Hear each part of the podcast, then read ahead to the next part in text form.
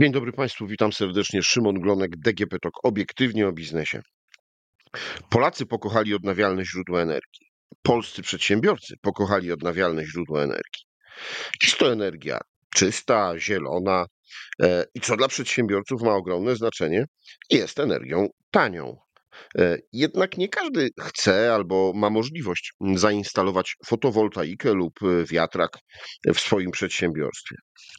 E, wtedy może poszukać innych rozwiązań, które zapewnią długookresowe i stabilne dostawy zielonej, taniej energii. Takim rozwiązaniem jest podpisanie umowy CPPA. A czym jest ta umowa? Kiedy i jaki jej rodzaj jest korzystny i dla kogo? W tym podcaście porozmawiam z panią Aleksandrą Czopik-Barecką, radczynią prawną z kancelarii Rubikon, kancelarii radców prawnych i adwokatów. Dzień dobry. Dzień dobry, witam serdecznie. Pani mecenas, no to rozpocznijmy od y, rozszyfrowania tego skrótu. Umowa CPPA. Co to takiego? Umowa CPPA to tak naprawdę nic innego jak e, umowa sprzedaży bądź dostawy energii elektrycznej. E, niemniej jednak ta nazwa właśnie CPPA czy CPPA, mówiąc bardziej, bardziej po, po polsku, Mm, ona y, sprawia, że mm, ta umowa sprzedaży ma pewne wyróżniki. Jeśli chodzi o, ten, o tą literkę C na początku, to trzeba ją rozszyfrować jako corporate, czyli inaczej, y, że jest to umowa o charakterze korporacyjnym. Co to oznacza w przełożeniu na taki język bardziej przystępny? No mianowicie, że tego typu umowami są głównie zainteresowani tak zwani odbiorcy korporacyjni, czyli e, podmioty, które prowadzą działalność gospodarczą często o charakterze przemysłowym w ramach dużych korporacji. Takie podmioty zużywają duże wolumeny energii elektrycznej, no i tym bardziej są zainteresowane tym, co pan redaktor wskazał na samym początku, czyli dostawami tej energii w dobrej cenie i też dostawami e, często, które są ze źródeł właśnie odnawialnych, żeby móc się wylegitymować spełnieniem określonych kryteriów. Mam tu na myśli kryteria ESG, które też w, dzisiejszej, w dzisiejszych czasach i w dzisiejszej rzeczywistości mają coraz większe znaczenie. Jeśli chodzi o drugą część nazwy, czyli PPA, no to jest nic innego jak po angielsku umowa właśnie sprzedaży energii, czyli Power Purchase Agreement.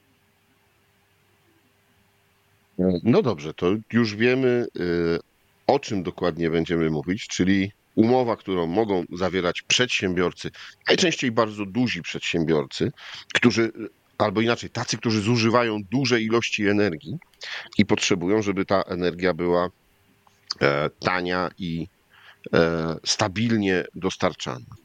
E, ale jeśli chodzi o samą umowę, to mm, są też różne rodzaje. To nie jest tak, że to jest jeden szablon i tutaj mówimy tylko o jednym E, rodzaju umowy.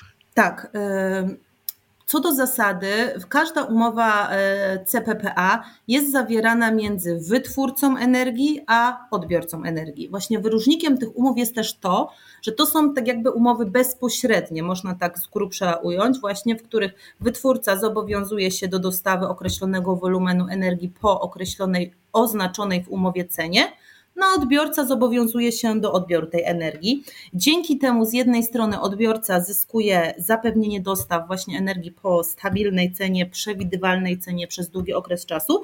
Z kolei wytwórca ma gwarancję zbytu energii elektrycznej, również po określonej cenie w długiej perspektywie czasu. No i dzięki temu e, czasami nawet te umowy e, corporate PPA są zawierane nawet jeszcze przed wybudowaniem przez wytwórcę e, źródła wytwórczego, no bo służą w tym momencie jako zabezpieczenie y, po prostu budowy takiej inwestycji na przyszłość. Przechodząc stricte do rodzajów y, umów y, CPPA, jakie możemy wyróżnić, to tutaj warto to podkreślić, bo to mm, często nie wybrzmiewa tak, jak powinno w dyskusjach o tych umowach, a to jest tak de facto proste bardzo, bo mamy dwa rodzaje tych umów. Mianowicie, po pierwsze, umowy z tak zwaną fizyczną dostawą, a po drugie umowy z tak zwanym rozliczeniem finansowym. Co to oznacza w praktyce? W tym pierwszym typie umów z fizyczną dostawą zawsze dochodzi do rzeczywistego fizycznego przepływu energii elektrycznej między danym wytwórcą a odbiorcą czyli przepływa określony wolumen, e, czasami cały wolumen, który jest wytwarzany w danym źródle wytwórczym, no i potem ten wolumen jest rozliczany, fakturowany po określonej cenie wskazanej w umowie. To jest taki prostszy wariant, można to nazwać umowy CPPA. Natomiast drugi z tych wariantów, czyli umowa z rozliczeniem finansowym, no jest to już bardziej skomplikowany instrument nawet, e, należy powiedzieć, ponieważ właśnie ta umowa z rozliczeniem finansowym to jest instrument finansowy, stricte w rozumieniu naszej ustawy o obrocie instrumentami finansowymi. I w tym typie umów CPPA nie dochodzi w ogóle do fizycznej dostawy energii elektrycznej. Strony rozliczają się tylko finansowo i rozliczają tak zwaną różnicę między rynkową ceną energii a ceną energii, którą sobie określiły w umowie. No i znowu tutaj, jeżeli ta rynkowa cena energii e, jest wyższa od ceny ustalonej w umowie CPPA, to wytwórca zwraca różnicę odbiorcy, a jeżeli jest na odwrót, czyli aktualne ceny rynkowe są niższe niż cena, która jest ustalona w umowie CPPA, e, to z kolei odbiorca wypłaca na koniec e, różnicę wytwórcy. E, tak jak powiedziałam, ta umowa, e, ten model umowy CPPA z rozliczeniem finansowym jest także potocznie zwany tak zwanym kontraktem CFD, czyli po prostu kontraktem różnicowym. I to jest instrument finansowy w rozumieniu ustawy o obrocie instrumentami finansowymi naszej polskiej. W związku z tym zawieranie takich umów podlega bardziej restrykcyjnym wymogom formalnym. No to y, powiedzmy może o tych y, wymogach, bo e, nie zawsze jest możliwość, żeby kupić y, też bezpośrednio e, energię, żeby ta energia e, płynęła z źródła, w którym jest wytwarzana, do odbiorcy. Więc pewnie wielu przedsiębiorców, wielu właścicieli firm czy też zarządzających będzie zainteresowanych no właśnie takim e, kupnem e, w tej drugiej finansowej formie. Tak, tak naprawdę, jeśli może najpierw się odniosę do tej bezpośredniości, bo w tym zakresie też parę rzeczy się ostatnio zmieniło, które warto podkreślić. Rzeczywiście, nasza ustawa prawo energetyczne co do zasady przewiduje e, model dostarczania energii elektrycznej za pośrednictwem operatorów systemów dystrybucyjnych albo operatorów e, systemów przesyłowych, czyli e, sieciami dystrybucyjnymi albo sieciami przesyłowymi. Nie ma w zasadzie możliwości, to znaczy formalno-prawnej powiedzmy, ale tak jak mówię, w tym zakresie ostatnio parę rzeczy się zmieniło, o których zaraz powiem, żeby taką energię dostarczać do odbiorcy z pominięciem właśnie krajowego systemu elektroenergetycznego. Niemniej jednak Mm, w ostatnim czasie znowelizowano przepisy w ustawie właśnie prawo energetyczne dotyczące tak zwanej linii bezpośredniej. Linia bezpośrednia to jest dokładnie rozwiązanie właśnie takie, które pozwala na dostawę energii elektrycznej i jej sprzedaż z pominięciem właśnie e, de facto e, krajowego systemu elektroenergetycznego, tego globalnego naszego polskiego, a umożliwia właśnie przepływ odbiorcy, e, przepływ energii, przepraszam, stricte od wytwórcy do odbiorcy. Co się zmieniło w zakresie tej linii bezpośredniej. Mianowicie to, że do tej pory, do września tego roku, 2023, przepisy o linii bezpośredniej były w ustawie prawo energetyczne, ale de facto były martwe, bo po pierwsze mogli z nich skorzystać tylko, e, mogły z nich skorzystać tylko podmioty, które nie były w ogóle podłączone do krajowego systemu elektroenergetycznego, no takich podmiotów praktycznie nie ma. A po drugie, no, budowa linii bezpośredniej wiązała się z dużymi formalizmami, między innymi trzeba było uzyskać zgodę prezesa URE na budowę takiej linii, no i te zgody yy, nie, nie jestem pewna, czy były wnioski nawet takie, ale na pewno żadnej zgody e, na, do tej pory taka żadna zgoda nie została udzielona.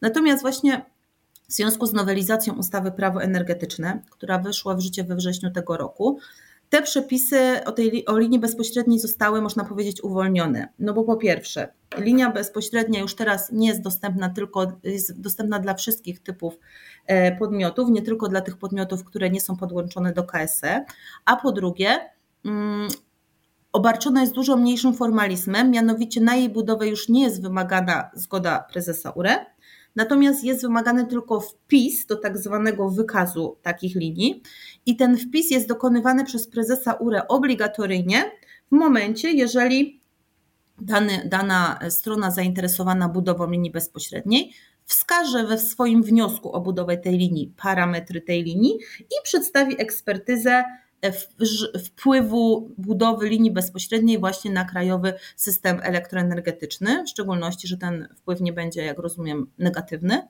No i przy spełnieniu tych dwóch przesłanek prezes URE ma obowiązek dokonać wpisu takiej linii bezpośredniej do, do właśnie wykazu tych linii bezpośrednich. Także należy przypuszczać, że dzięki temu właśnie tej nowelizacji e, to rozwiązanie dotyczące linii bezpośredniej będzie coraz bardziej popularne, no i będzie umożliwiało de facto mm, przedsiębiorcom właśnie dostarczanie do swoich przedsiębiorstw energii z takich źródeł, z jakich będą chcieli i w szczególności właśnie mogą być to źródła zielone.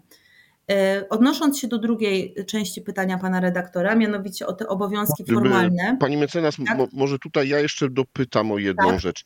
E, czy to jest tak, że ta linia bezpośrednia teraz może być e, moją, czyli moj, jako przedsiębiorcy linią Mam duży teren, e, niewykorzystany, buduję tam sobie farmę fotowoltaiczną, czy mam dobre warunki do wiatraków i bezpośrednio do zakładu z pominięciem sieci, z pominięciem liczników e, i, i, i wszystkich innych rzeczy, po prostu sam sobie produkuję prąd. Tak, tak dokładnie to ma wyglądać.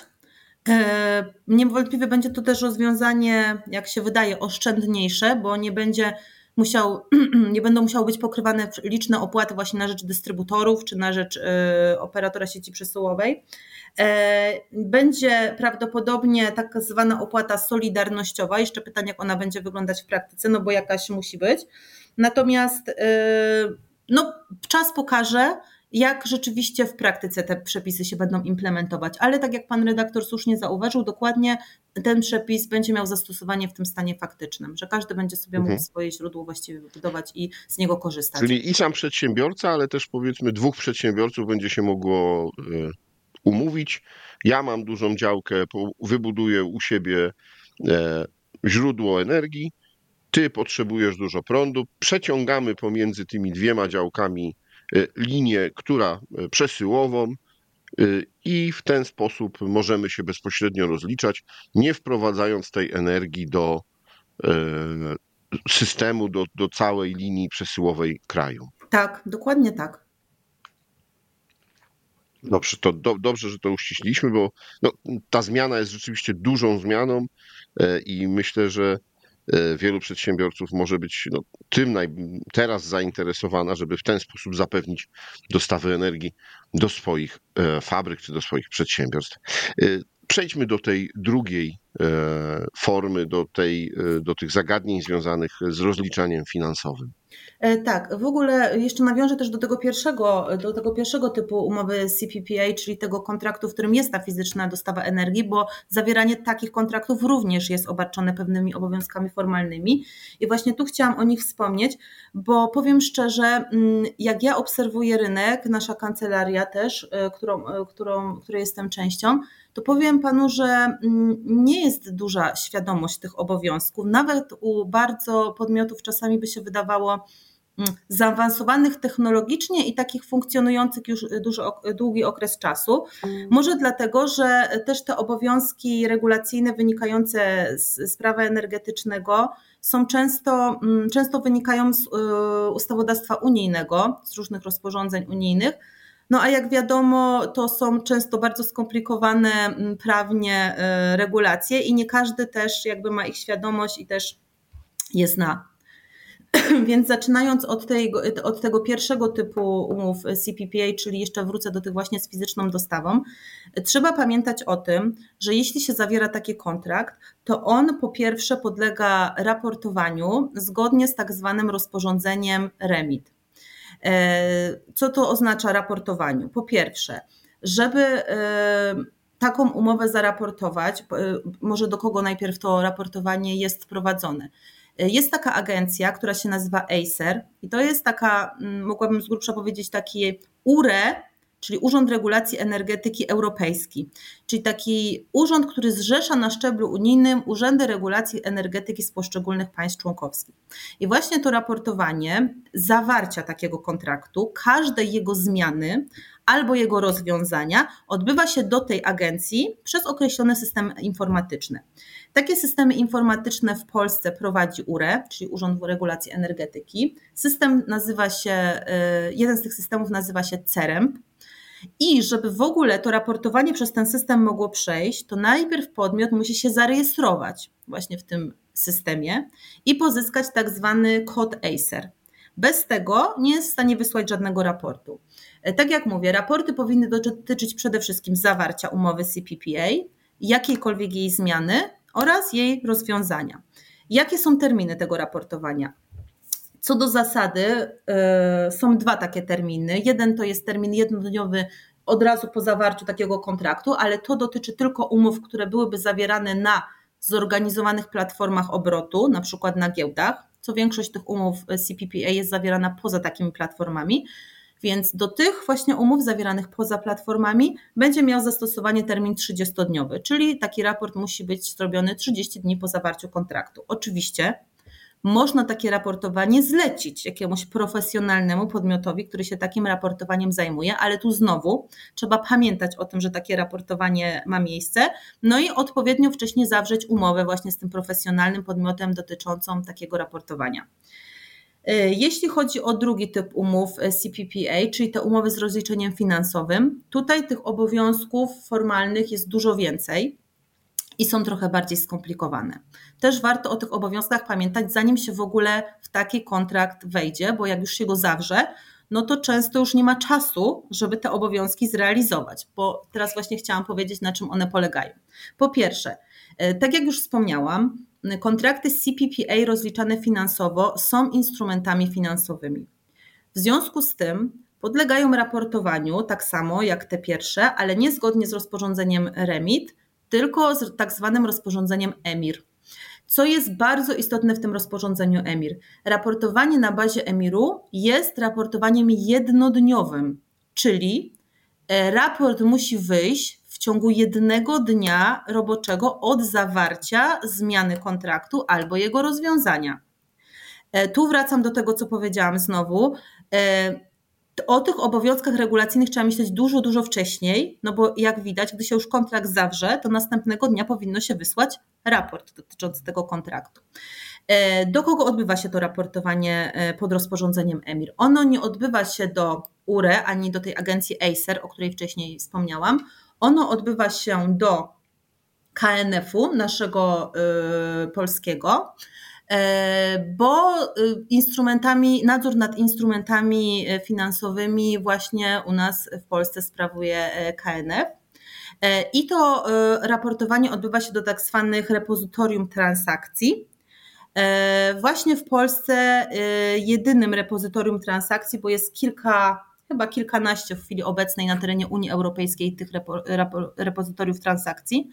E, naszym polskim jest KDPW, czyli Krajowy Depozyt Papierów Wartościowych. Ja tylko jeszcze uściślę, bo może troszeczkę nie do końca tak to powiedziałam mm, właściwie samo raportowanie pod emirem właśnie odbywa się do tych repozytoriów transakcji w Polsce do KDPW, a nadzór nad tym raportowaniem, czy ono jest prowadzone prawidłowo, sprawuje polski KNF, czyli Komisja Nadzoru Finansowego.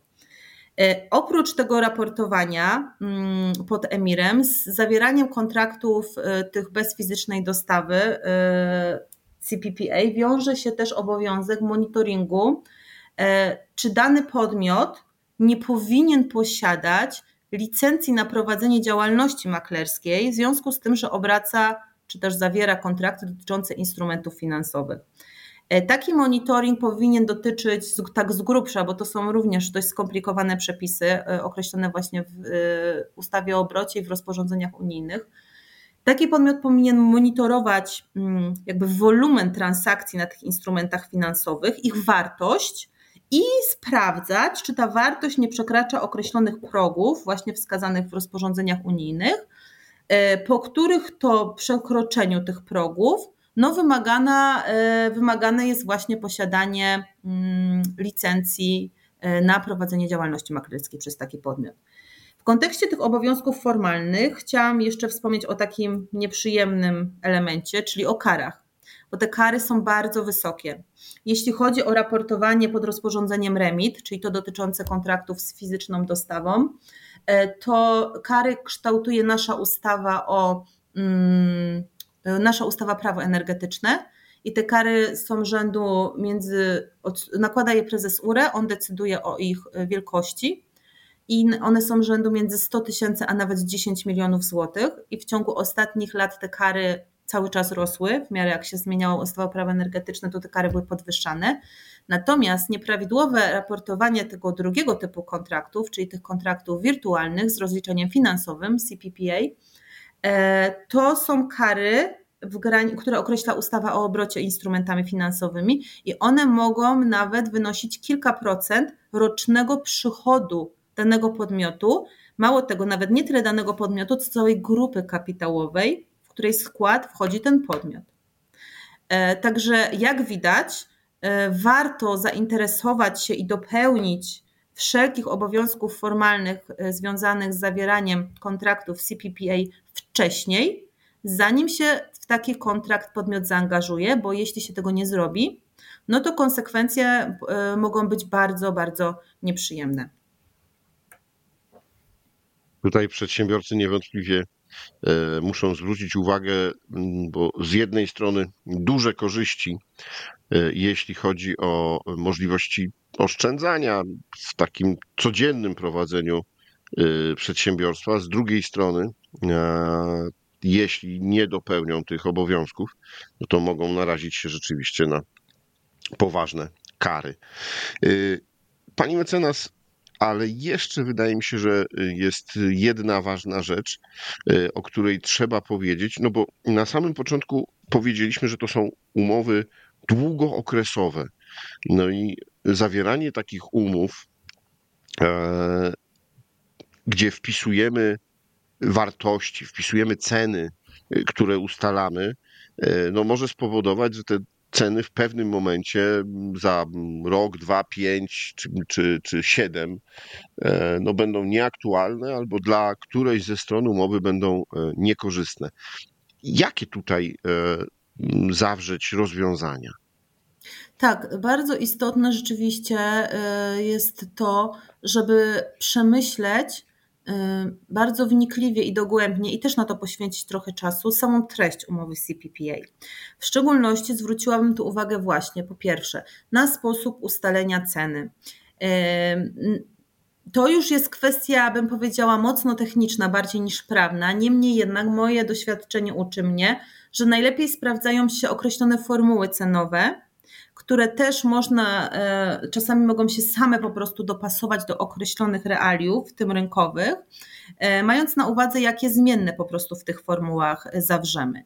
Pewnie e, jakimś pomysłem, mm, w większości przypadków pewnie dobrym, jest odwoływanie się w tych formułach do jakichś cen obiektywnych, cen z giełd, na przykład naszej towarowej giełdy energii polskiej także niewątpliwie ten punkt, y, sposób ustalenia ceny, czy też formułę właśnie cenową, którą chcemy zawrzeć w umowie z CPPA, y, trzeba, trzeba bardzo przemyśleć. Pytanie, czy dobrym rozwiązaniem jest na przykład właśnie rezygnacja z formuły cenowej na rzecz konkretnej wartości, wpisane do takiej umowy, moim zdaniem y, można by polemizować i dyskutować, bo tak jak pan redaktor powiedział, życie jest dynamiczne i to, co w realiach 2023 roku może się wydawać korzystne cenowo, za pięć nawet lat, a może nawet i mniej.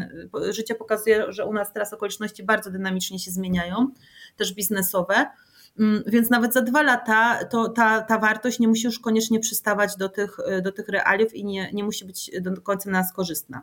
Druga sprawa. Należy zwrócić y, baczną uwagę na warunki renegocjacji takich umów. Te zapisy y, dotyczące renegocjacji często w umowach są tak bym powiedziała, spychane na e, jakiś dalszy plan, no, e, zapis na przykład o sile wyższej, często jest a, takie myślenie, nie sądzę, że w ogóle to wystąpi, jakaś siła wyższa nie ma takich, takiej możliwości.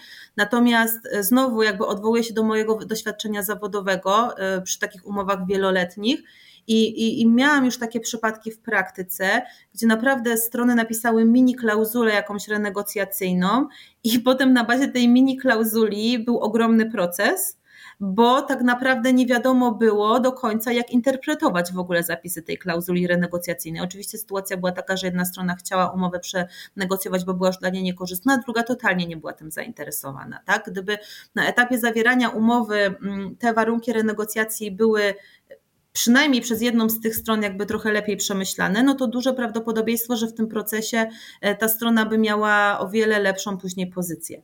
E, trzecia kwestia. Y, sugeruję bardzo przeanalizować i wnikliwie przemyśleć warunki i konsekwencje wypowiedzenia takich umów, mm, bo tutaj również nie ma łatwych i oczywistych rozwiązań, natomiast no, te zapisy również będą bardzo istotne w kontekście tego, że to są umowy długoterminowe. I tu z kolei y, też kiedyś słyszałam na przykład o takim przypadku, że była zawarta umowa z CPPA, właśnie notabene bardzo, bardzo medialna, że tak się wyrażę, no a potem się okazało, że w zasadzie po kilku, bardzo krótkim czasie, chyba kilku tygodniach albo maksymalnie miesiącach, ona została po prostu wypowiedziana właściwie bez żadnych konsekwencji, ponieważ no, te konsekwencje nie były przewidziane w umowie. I y, jak pokazuje życie, y, czasem nie do końca właśnie to, co jest takie idealne i medialne, potem w praktyce rzeczywiście się okazuje wartościowe. Dlatego też na ten trzeci element zwróciłabym baczną uwagę, to znaczy właśnie warunki, e, warunki i ewentualne konsekwencje wypowiedzenia tych umów. Oczywiście to też będzie istotne w kontekście tego, jeśli na przykład taka umowa jest e, jako zabezpieczenie pod jakiś kredyt, właśnie pod budowę danej inwestycji. No bo w tym momencie na pewno te warunki będą też podlegały ocenie tego podmiotu, który ma ewentualnego zabezpieczenia udzielać. Tu mam na myśli jakieś instytucje finansujące albo, albo banki, prawda? Proszę Państwa, e, na pewno zielona energia wprowadza e, rewolucję na tym rynku, e, co już widać choćby w zmieniających się przepisach, o których mówiła pani mecenas, czyli możliwości produkcji dużej ilości na potrzeby własne bez wprowadzania do sieci, ale zielona energia też wprowadza pewne obowiązki, które każdy, kto chce z niej korzystać na skalę przemysłową, musi spełniać i e, warto o tych obowiązkach e, pamiętać. E, pani mecenas, serdecznie dziękuję za opowiedzenie w tak jasny i szczegółowy sposób o tym, jakie są te korzyści i jakie są te obowiązki, które przedsiębiorcy muszą spełniać. Bardzo dziękuję również. Moim Państwa gościem w podcaście DGP Talk obiektywnie o biznesie była pani radczyni prawna Aleksandra Czopik-Barecka e, z kancelarii Rubikon, kancelarii radców prawnych i adwokatów, a rozmawiał Szymon Glonek. Do usłyszenia.